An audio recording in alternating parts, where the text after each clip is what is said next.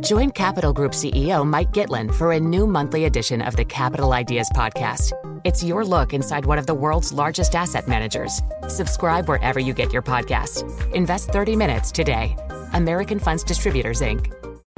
Collaborate for a greener future at the Bloomberg Green Festival, a groundbreaking celebration of the thinkers, doers, and innovators leading the way. From design and culture to technology, science, and entertainment. Hear from inspirational speakers and immerse yourself in climate solutions. July 10th through 13th in Seattle. Title sponsor Amazon. Official airline Alaska Airlines. Get 20% off using promo code Radio20 at BloombergLive.com This is Bloomberg Daybreak Weekend, our global look at the top stories in the coming week from our Daybreak anchors all around the world. And straight ahead on the program, investors await another batch of earnings, and we'll tell you what to expect from Disney. I'm Tom Busby in New York. I'm Kailey Leinz in Washington, where we're looking forward to the third Republican presidential primary debate. I'm Caroline Hepker here in London, where we're looking ahead to earnings from the Swiss banking giant UBS. I'm Brian Curtis in Hong Kong. We look at possible deliverables on the Australian Prime Minister Anthony Albanese's trip to China. That's all straight ahead on Bloomberg Daybreak Weekend. The business news you need to wrap up your week in just one 15 minute podcast. Available on Apple, Spotify, the Bloomberg Business app, and everywhere you get your podcasts. Good day to you. I'm Tom Busby, and we begin today's program with earnings. They continue with more than 50 companies in the S&P 500 reporting this week, and heading that list, Disney. And for a preview, we welcome Bloomberg Intelligence U.S. media analyst Geetha Raghunathan. Well, now, before we dive into Disney's upcoming earnings, let's talk about some big moves that the world's biggest media company just made this past week, announcing ESPN Bet, its official sports betting platform. That's a partnership with Penn Entertainment. It'll begin taking bets in 17 states November 14th. What does this mean for Disney? Yeah, it's it's it's it was a really important move by uh, ESPN, uh, Tom. I mean, they had kind of been putting this off for years. They'd been exploring deals with different sports betting partners, including, you know, DraftKings. Um, they finally did this deal with Penn Entertainment in August, and of course now Penn is rebranding its Barstool Sportsbook as ESPN Bet. I think what it really tells us is the power of the ESPN brand. Uh, I mean, this move comes just as Disney actually disclosed standalone financials for ESPN for the very first time in its history. And what we get to know about ESPN is, you know, it is, of course, uh, you know, the top line is under pressure, but it is still a very, very profitable business. Uh, this is uh, this is a business that is generating roughly about 16 17 billion dollars in revenue but more importantly around 3 billion dollars in ebitda. So it is definitely a cash cow. Uh, it is the biggest uh, one of the biggest linear tv properties for espn and i think you know with, with when espn bet kind of goes out you'll again get to see uh, you know the power of that espn brand. And it's going to be interesting to see how it kind of plays out for disney. Remember disney is getting about 2 billion dollars over 10 years for the use of that espn name um, so again, I think it, it really uh, plays into, you know, kind of what the strategic direction could be for ESPN in the future. Yeah, and another direction Disney's taking is a bigger bet into streaming by obtaining the one third stake in Hulu that it didn't already own. And what's what's the strategy there? Yeah, I think it, it, it's really important for Disney to kind of consolidate its streaming properties. Obviously, it has a huge powerhouse in Disney Plus, but with Hulu, it's kind of been a little bit of a head scratcher because of the 66% ownership that Disney owns, but the 33% that it doesn't own, which you know, which is, which is still kind of owned by Comcast. And so I think it's it's essential for Disney to kind of go ahead and acquire that remaining 33%, uh, because then they kind of get to have a, you know a singular streaming strategy with all of their different products, whether it's Disney Plus, whether it's ESPN Plus, and then Hulu. And then, of course, the more important thing is you not only get to sell, uh, you know, uh, an, an, integrated product, an integrated bundle, uh, but also you get to realize some really huge cost and, and revenue savings. I mean, we're estimating about anywhere from about one to one and a half billion dollars in cost savings once they're able to kind of bring Hulu uh, under complete control. And and 50 million subscribers is nothing to sneeze at either. Absolutely. Plus, remember, Hulu has a very, very robust advertising business. I mean, this is a business that already generates about $3.5 billion in advertising. It is the most successful streaming ad product out there, just as everybody else is kind of trying to get into that ad based tier, whether it's Netflix, whether it's Amazon Prime, and even Disney Plus. I mean, none of them have had the success that Hulu has had. So it's kind of really critical for Disney to build on that success that, that Hulu already has in the marketplace. Well, let's turn to earnings then for last quarter. We expect, uh, as always, theme parks, cruise division having another blockbuster quarter.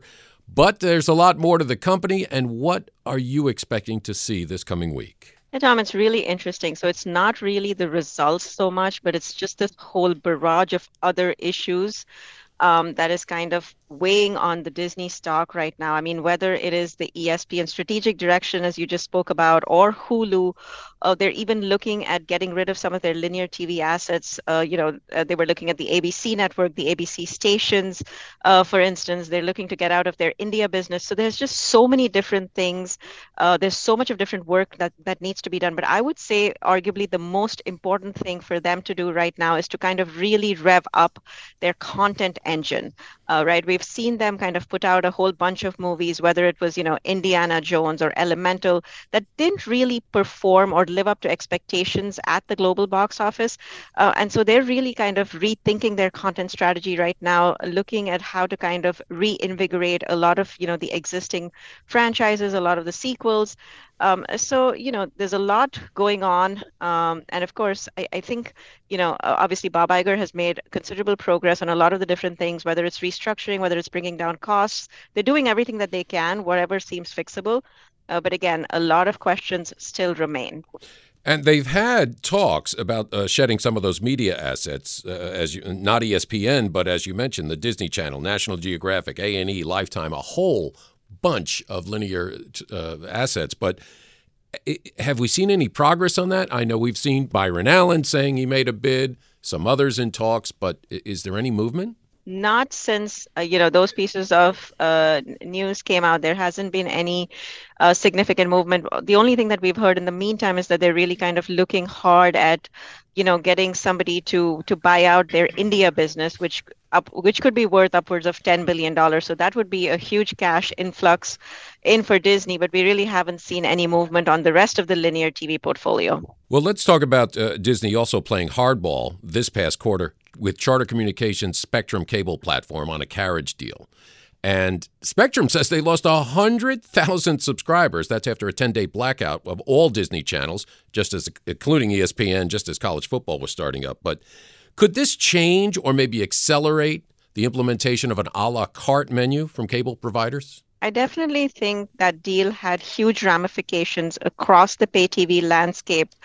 Um, you know, one thing that we definitely got to know is I think when we have these carriage deals come up in the future between the content owners and the pay TV distributors, it is going to be a hybrid distribution model. I mean, it is going to be a combination of both linear TV and streaming. And you bring up a very, very good point in in terms of you know does that kind of expedite this whole transition into ESPN going a la carte?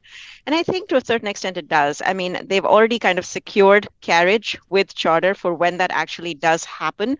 Now, of course, we don't know the date just yet. Uh, one of the things that is pending is the renewal of the NBA deal because they do need to secure digital rights, um, you know, for, for the NBA games. So that will happen only sometime in 2024, 2025. But it is definitely going to happen. And Disney has said this multiple times. Um, and yes, so you know they are trying to. I, I mean, the pay TV bundle is obviously not going to go away completely, but it is definitely losing its its you know uh, relevance in some ways. At least the linear TV portion of it, as tr- as more and more consumers move to streaming. Wow. Well, let's let's shift it back then to what you're looking forward to this week in Disney earnings. So with all these moving parts, all these different divisions they have, what will it mean for investors? What what are we expecting to see? I think the biggest thing that we're really looking for, uh, and I think this could be a huge catalyst for the stock, if there's any language surrounding streaming profitability and how quickly Disney can kind of cut costs. Remember, they have made a lot of progress on on you know uh, reducing streaming losses, but they still did lose about four billion dollars last year on Disney Plus, and they are still set to lose about two point seven billion dollars again this year. Yes, they're making progress, but if they can get there faster, if they can get to a break even faster, if they can get to positive profits faster, that would bring investors a lot of cheer. Uh, we also know that they did raise their streaming prices for the second time this year. They upped the monthly price of the ad free Disney Plus by about 20, 25%. So, again, it would be interesting to see if there's been some increasing cancellations because of that, you know, how that has been trending and if that really had uh, made, uh, you know, so, some significant dent in terms of their, uh, you know, uh, revenue numbers as well. Now, one more thing I want to talk about, and that is Bob Iger the uh, former and present CEO. Any idea on how long he's going to stay there? Succession plans? Are we going to see another big drama unfold if it if it doesn't work out the first time? yeah, this has just been such a constant pain point for Disney. So we know that Bob Iger has another two years. He definitely needs those extra two years. We know Disney definitely needs the two years to kind of get their this whole turnaround in in, motion. Uh, the, the immediate uh, thing that they do need is a permanent CFO because we know the current CFO is just uh, temporary. Uh, so they definitely need that. Uh, you know about the succession drama. I mean, Tom, it's any anybody's guess is as good as mine. I mean, um, you know, they do have a little bit of time. Uh, you know, uh, but we'll have to really see how it kind of plays out. I know it is top of mind for Bob Iger, and I'm sure he has a lot of candidates that he's land, lined up. Oh, yeah. He's retired before, so I'm sure he's already thinking about it again. Well, our thanks to Bloomberg Intelligence U.S. media analyst Geetha Raghunathan. And coming up on Bloomberg Daybreak Weekend, Republicans get set for their third presidential debate. Will Donald Trump participate? I'm Tom Busby, and this is Bloomberg.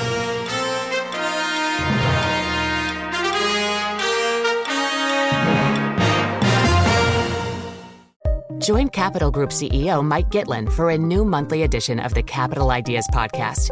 It's your look inside one of the world's largest asset managers. Subscribe wherever you get your podcast. Invest 30 minutes today. American Funds Distributors, Inc.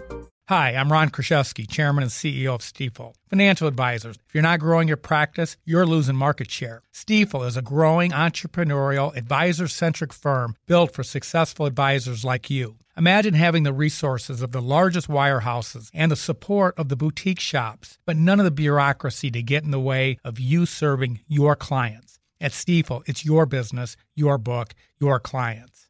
I always tell the advisors we're recruiting, I want you to come to Stifel and double or triple your business. Most of them laugh and shake their heads, but I'm serious. Don't take it from me. Take it from Stifel's number one finish in JD Power's 2023 U.S. Financial Advisor Satisfaction Study. So there's a reason why 148 financial advisors joined Stifel last year. Come join us and find out why Stifel is the firm where success meets success. Visit www.choosestifel.com. Stifel Nicolaus and Company Incorporated, member SIPC and NYSE. This is Bloomberg Daybreak Weekend, our global look ahead at the top stories for investors in the coming week. I'm Tom Busby in New York. Up later in our program, we take you to Europe and preview earnings from UBS. But first, the third Republican presidential debate taking place this Wednesday in Miami. For more, let's head to our Bloomberg 99.1 newsroom in Washington and Bloomberg Sound On co host Kailey Leinz. That's right, Tom. We're gearing up for round three the third primary debate between the Republican presidential hopefuls.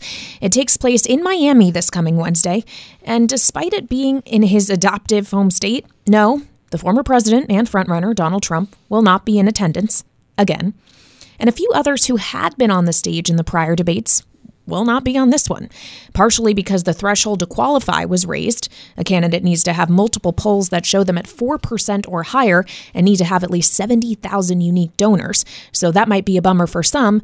Plus, former Vice President Pence won't be there because, well, he dropped out of the race entirely last weekend. The Bible tells us that there's a time for every purpose under heaven. And traveling across the country over the past six months, I came here to say it's become clear to me this is not my time. So, with that, it's going to be a much smaller group on the third stage. Here with a preview before she makes the trip to Florida herself is Nancy Cook, who covers national politics for us here at Bloomberg and all things 2024. So, Nancy, first question. Of the five we're expecting to be on the stage, that would be DeSantis, Haley, Ramaswamy, Christie, and Senator Tim Scott. Who has the most to gain and who has the most to lose? Well, I would say um, Nikki Haley probably has the most to gain. She has had two really good prior debates. We've seen her poll numbers rising. A lot of donors who have become disenchanted with uh, DeSantis's campaign have been flocking towards her, and I do think that she has a real chance to emerge as the alternative to Donald Trump. Um, she's also been spending a ton of time in New Hampshire over the past six months, and we've seen her poll numbers go up in Iowa. And so is definitely on the rise. And if she can have a good debate, and she has shown that she is a good debater, she really could capitalize on that momentum, impress more donors, and sort of continue to reintroduce herself to the American public. So, is Nikki Haley's gain then kind of on the other side of the coin Ron DeSantis's loss because you mentioned how she's been gaining in say polls in Iowa. One this past week showed them tied. Exactly. And the other interesting data points from that Iowa poll was that she, you know she's doing really well with suburban voters and she's also appealing to independents. Um, so 100% her gain is DeSantis's loss. And and speaking of him, I do think that he's the one that has the most to lose. Mm. He has not managed to land a breakout performance or even really a breakout moment in the last two debates, although he has tried.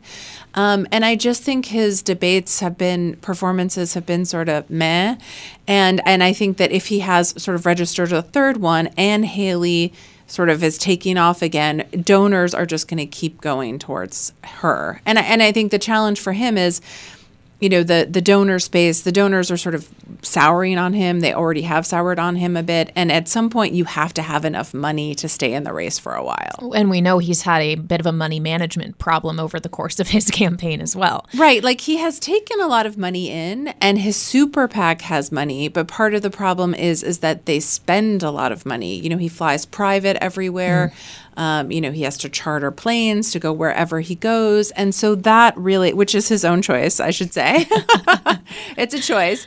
But it, it's definitely, they, they, you know, go through money more so than other folks. And so you're really trying to see, well, can he last not just through Iowa, but like, could he last through Super Tuesday in March? Um, and so that that's really what I'll be looking for.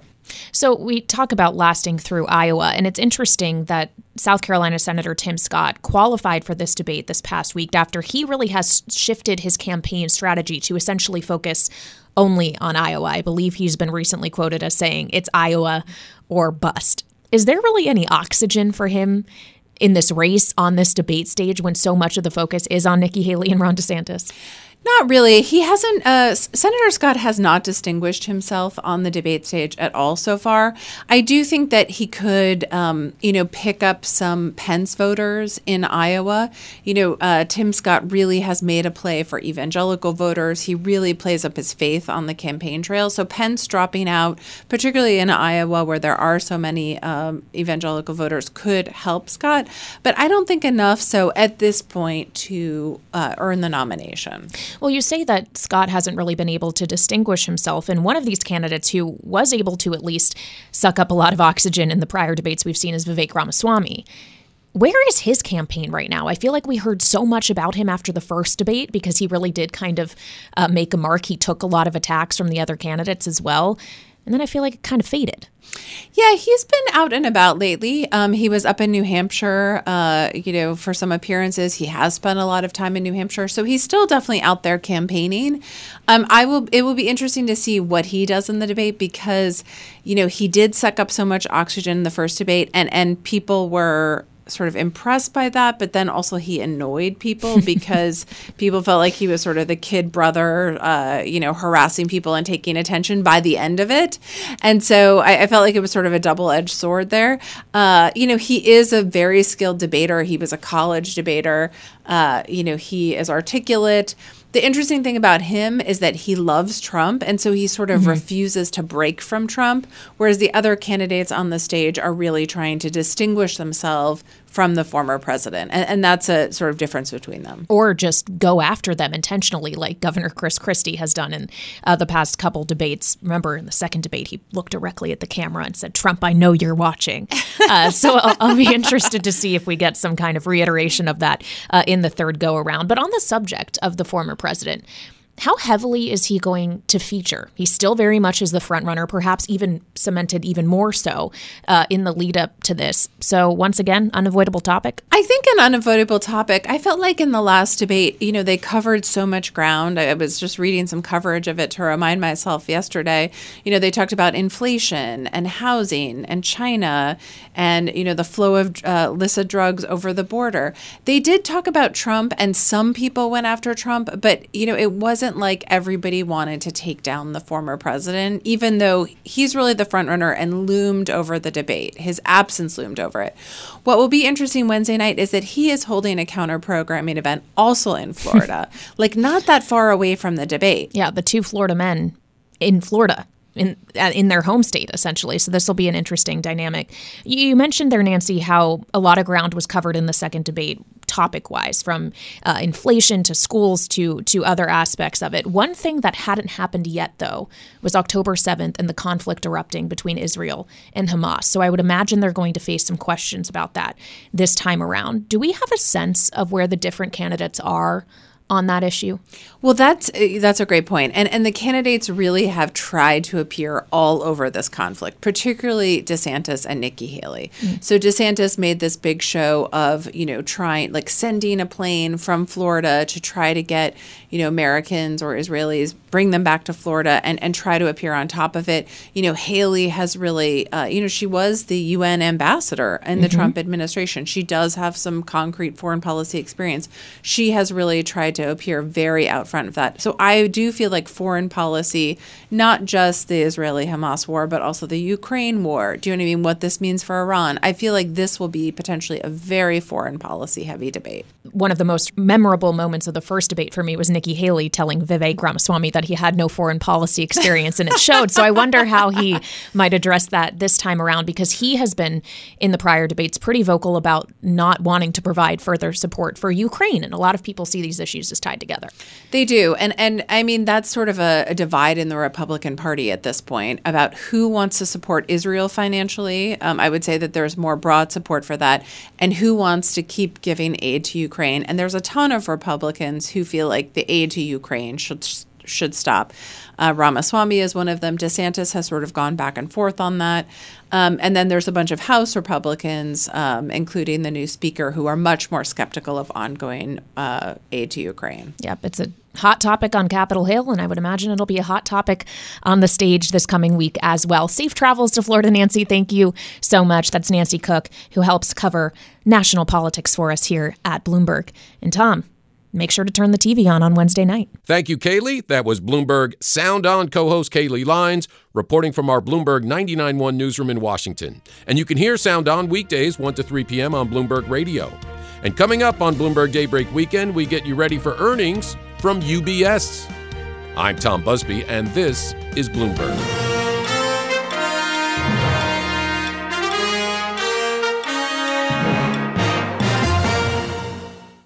Join Capital Group CEO Mike Gitlin for a new monthly edition of the Capital Ideas Podcast. It's your look inside one of the world's largest asset managers. Subscribe wherever you get your podcasts. Invest 30 minutes today. American Funds Distributors, Inc.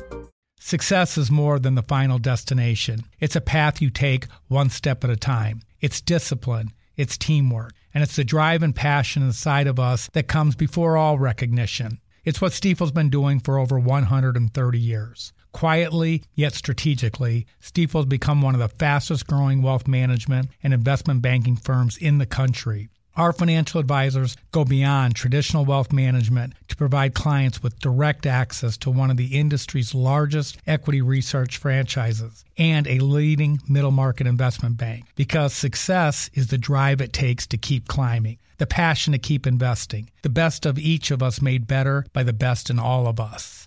And that is where success meets success. Start your journey at stifel.com. That's S T I F E L.com. Stifel Nicolaus and Company Incorporated, member SIPC and NYSE. I'm Tom Busby in New York with your global look ahead at the top stories for investors in the coming week. We heard from all the big U.S. banks, and now Switzerland's UBS reports earnings this week.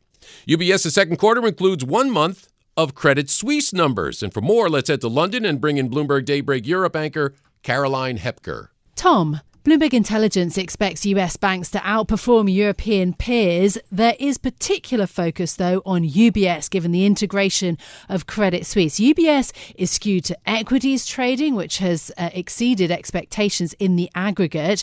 Overall, shares in European financials are up about 8% year to date, with the ECB sticking to its higher for longer view. So, Bloomberg's Kriti Gupta and I have been speaking to our Swiss banking and wealth reporter, Marion Halftermeyer, to get a preview of what to expect from UBS. And on the overall banking picture, our Bloomberg opinion columnist, Paul J. Davies. I began by asking Paul about why banks seem to be benefiting from higher interest rates and yet still not actually feeling a hit from higher default rates and other issues that might affect them. We asked him why not. Well, I think the, um, I mean, the interesting thing is that the economy is still you know, much stronger than perhaps many people, you know, expected it to be. Or well, much stronger is maybe a bit of an exaggeration. It's not, you know, turning down or slowing down quite as rapidly as we might have expected. I mean, in the US, uh, you know, the economy is going great, and and banks have been doing really, really well over there. In Europe, it's a bit different. It's a lot slower. You know, Germany is is started to shrink and is dragging down, you know, some of the other economies, but so long as employment isn't rising, so long as people aren't losing their jobs, so long as you know companies aren't yet you know going uh, bust or, or, or, really struggling, then you know the, then that's why sort of banks aren't feeling the pain yet. But I mean, I think in Europe it's sort of it's starting to feel a lot more likely that we're going to see a bit more of that you know going into next year.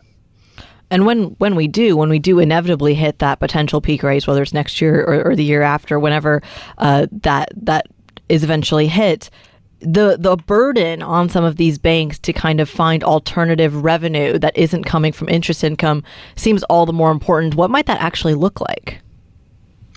Well, I mean, you know, interest income has been is has been the thing that banks have, especially in Europe, have you know been forced to live without for like you know well over a decade already. I mean, the last year or so, uh, we've seen net interest income rise very very rapidly, obviously with with rising interest rates.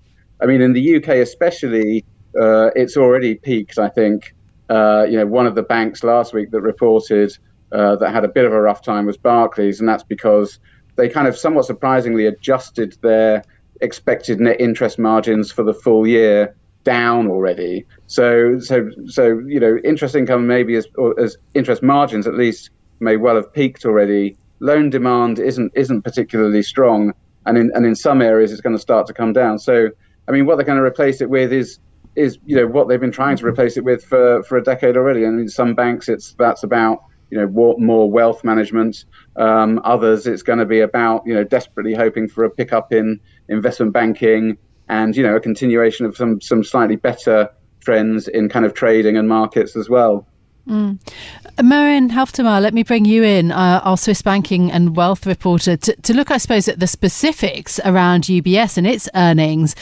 I mean, do you think that the bank is going to see the benefits from the integration of Credit Suisse? I mean, this is a specific example. Some people even see UBS as a potential kind of European banking champion. Do you think we can go as far as to say that? I think time will tell on that front. They still have a lot to go through with the integration, but we are seeing going to be seeing their earnings next week. Um, hopefully, we'll have a bit more clarity on just how much Credit Suisse is still losing in terms of uh, profitability. Um, they had kind of guided that they were going to be losing two billion dollars worth of profit already um, this quarter. So we'll see how UBS absorbs that.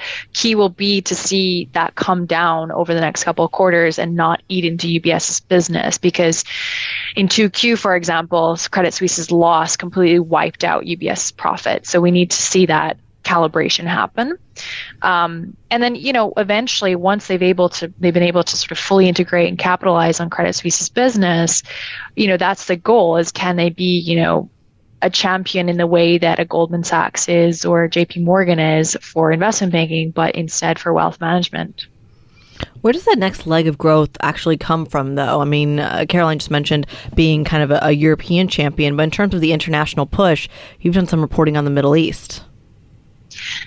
Yeah, so UBS doesn't see itself as a European champion. It does see itself as a global champion. Um, one of the big areas you mentioned the Middle East, they they gained a lot of foothold there with the Credit Suisse acquisition because Credit Suisse was probably one of the biggest banks there, particularly for wealth management and how that ties into doing big deals with the sovereigns and royals and large business entrepreneurs there. Um, so that's definitely putting them ahead of the game. But there are other large players as well, so they'll have to keep an eye on that. And then there's a geopolitical angle with that region right now, where you know they've recently had to cancel a big wealth conference in Qatar because of the, the the, the conflict. So whether the short-term conflict will affect the long-term plans is is remains to be seen, but that's certainly putting a bit of a delay in, in potentially their ability to put the pieces together with this acquisition. Mm. Um, and then, of course, you know you're looking at at the U.S. as a big wealth pool, and Asia as well as a bit more on the back burner because of the geopolitical tensions. Paul, that that's interesting, isn't it? Uh, that, about the regional push of these different banks. Um, do you see more job cuts coming for big European banks? Certainly, um, as some of them try to refocus on different parts of the globe, perhaps you know push away from China into the Middle East or in other places. You know, how does feel like a moment where banks are repositioning somewhat globally? Yeah. So, I mean, in terms of job cuts, I don't. I mean I guess we've had a few already, uh, probably more from the U.S. banks in Europe uh, and and elsewhere. I mean, I think you know one of the things in investment banking and trading and such like uh, among the Europeans is that they didn't really you know hire quite so rapidly and, and quite so um, extensively during sort of you know 2021 and into 22 when we had that real sort of boom in markets. Uh, so they've kind of you know they they they've got less people, fewer sort of you know excess resources now. I mean, I think you know Barclays is certainly talking about finding lots of efficiencies and and making a few cuts, we don't really know exactly where they're going to do that yet. They've been quite sort of coy about what their what their plans are. But I mean, for the most part, and again, especially in investment banking, one of the things that we've been seeing recently is it's actually quite a lot of hiring going on among kind of you know deal makers, really good deal makers, uh, as you know smaller banks and, and you know unexpected banks, banks like Santander, for example, you know really stock up on sort of talent that's available that they can get their hands on now during this sort of relatively quiet period, in the hope that that means that they'll get a head start uh, and see a lot more, be able to generate a lot more revenue when markets and deal making and so on picks up once you know interest rates have settled down or, or whatever is the driver that brings back that confidence to get markets going again. I love that you mentioned Santander because, of course, we know they're trying to expand their their Wall Street presence as well over over in the states. Uh, Paul, very quickly, if you can talk to us about what other banks are in the rat race to kind of take up some of the market share that perhaps Credit Suisse has left behind. Uh, I guess it kind of depends on the sorts of areas that you're talking about. I mean, you know, the, the kind of the, the boutiques have been doing a lot of hiring, uh, you, mainly in the US, but in but in Europe too that's the kind of you know the e- Evercores, PJTs, um, you know the, these they're quite large boutiques nowadays. Jefferies too, is that kind of you know real sort of tear expanding in the last couple of years. So, and I think you know that's where some of the market share has been going in in sort of you know classic investment banking, and then in terms of trading, I mean you know it's still a long uh, you know ongoing story of just you know. Uh, everything gravitating to the biggest, you know, most efficient shops. So it's just it's still just the J.P. Morgans, Goldman Sachs's, you know, sort of taking slowly more and more share from pretty much everybody everywhere else anywhere in the world. That was Kriti Gupta and I speaking to Bloomberg Swiss banking and wealth reporter Marion Halftermeyer and our Bloomberg opinion columnist Paul J. Davies. I'm Caroline Hepker here in London. You can catch us every weekday morning for Bloomberg Daybreak Europe beginning at 6am in London. That's 1am on Wall Street. Tom. Our thanks to Bloomberg Daybreak Europe anchor Caroline Hepker. And coming up here on Bloomberg Daybreak Weekend, the Prime Minister of Australia heads to China, and we head to Asia next. I'm Tom Busby, and this is Bloomberg.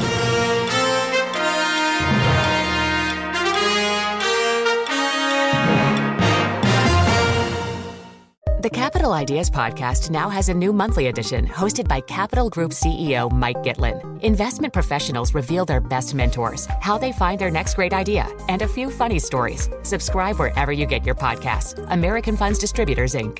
Success is more than the final destination, it's a path you take one step at a time. It's discipline it's teamwork, and it's the drive and passion inside of us that comes before all recognition. It's what Stifel's been doing for over 130 years. Quietly, yet strategically, Stifel has become one of the fastest growing wealth management and investment banking firms in the country. Our financial advisors go beyond traditional wealth management to provide clients with direct access to one of the industry's largest equity research franchises and a leading middle market investment bank because success is the drive it takes to keep climbing, the passion to keep investing, the best of each of us made better by the best in all of us. And that is where success meets success. Start your journey at stifel.com. That's S T I F E L.com. Stifel Nicolaus and Company Incorporated, member SIPC and NYSE. This is Bloomberg Daybreak Weekend, our global look ahead at the top stories for investors in the coming week. Diplomacy and trade in focus as a top government official heads to Asia. For more, let's go to Hong Kong and Bloomberg Daybreak Asia host Brian Curtis. Tom, Australian Prime Minister Anthony Albanese will be in China during the coming week, looking to further stabilize bilateral relations. Albanese's visit will be the first by an Australian leader since 2016.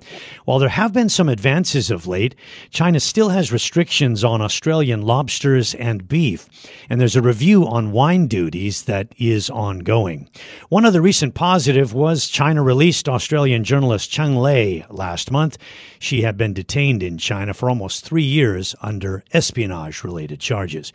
Joining us for some insights here on how to gauge success or failure for the Albanese trip is Ben Westcott, Bloomberg government reporter in Canberra. So, first, Ben, before we get into some of the teeth about overall relations, um, any indications of progress in in areas like beef and lobsters that may have been done behind the scenes that hasn't been made public? Uh, in recent uh, weeks, all I'd say is that uh, Australia has been highlighting the lobster issue more, which suggests that that might be an easy win uh, for both China and Australia, a, quick announceable, as they say, uh, out of this trip, uh, and, and, obviously much less complicated than the wine sanctions, which are currently under review, or than the release of the remaining Australian uh, in China, writer Yang Hengjun, uh, who's been in prison there for more than four years. Um, so, you know, in comparison to that, a, a win on, on lobsters or a win on beef uh, would be a much more a more easy thing for both of them to sell. And you mentioned uh, that they're setting aside for the moment the WTO wine dispute, uh, and China has this review underway. Does the prime minister, does the government generally expect a positive outcome on that?